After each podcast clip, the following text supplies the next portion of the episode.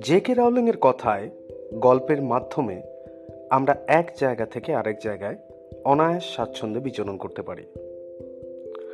অর্থাৎ যথোপযুক্ত গল্পের এই ক্ষমতা আছে যে মানুষকে সেই গল্পের পরিবেশে এক লহমায় ঘুরিয়ে আনতে পারে। আমাদের গল্পবিলাসীও এই কল্পনার দেশ বিদেশ ভ্রমণের এক ক্ষুদ্র মাধ্যম মাত্র।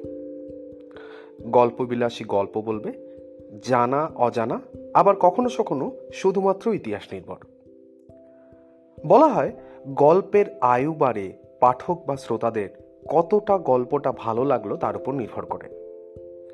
একটি ভালো গল্প, অবশ্যই কিছু ভালো পাঠক বা শ্রোতা দাবি করে বই কি। গল্পবিলাসী আপনাদের গল্প শোনাবে। ট্রাফিকের ক্যাকোফোনিতে কিংবা হেঁসেলের কচকচানিতে। গল্প কিন্তু থামবে না। শুধু আপনাদের পাশে থেকে আমাদের উৎসাহিত করাই আমাদের প্রাপ্তি।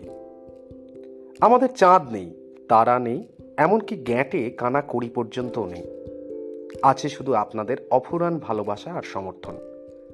আশা করি পাশে থাকবেন আর গল্পের অলিগলিতে গল্পবিলাসীকে সঙ্গী করে আনন্দে মাতবেন ধন্যবাদ।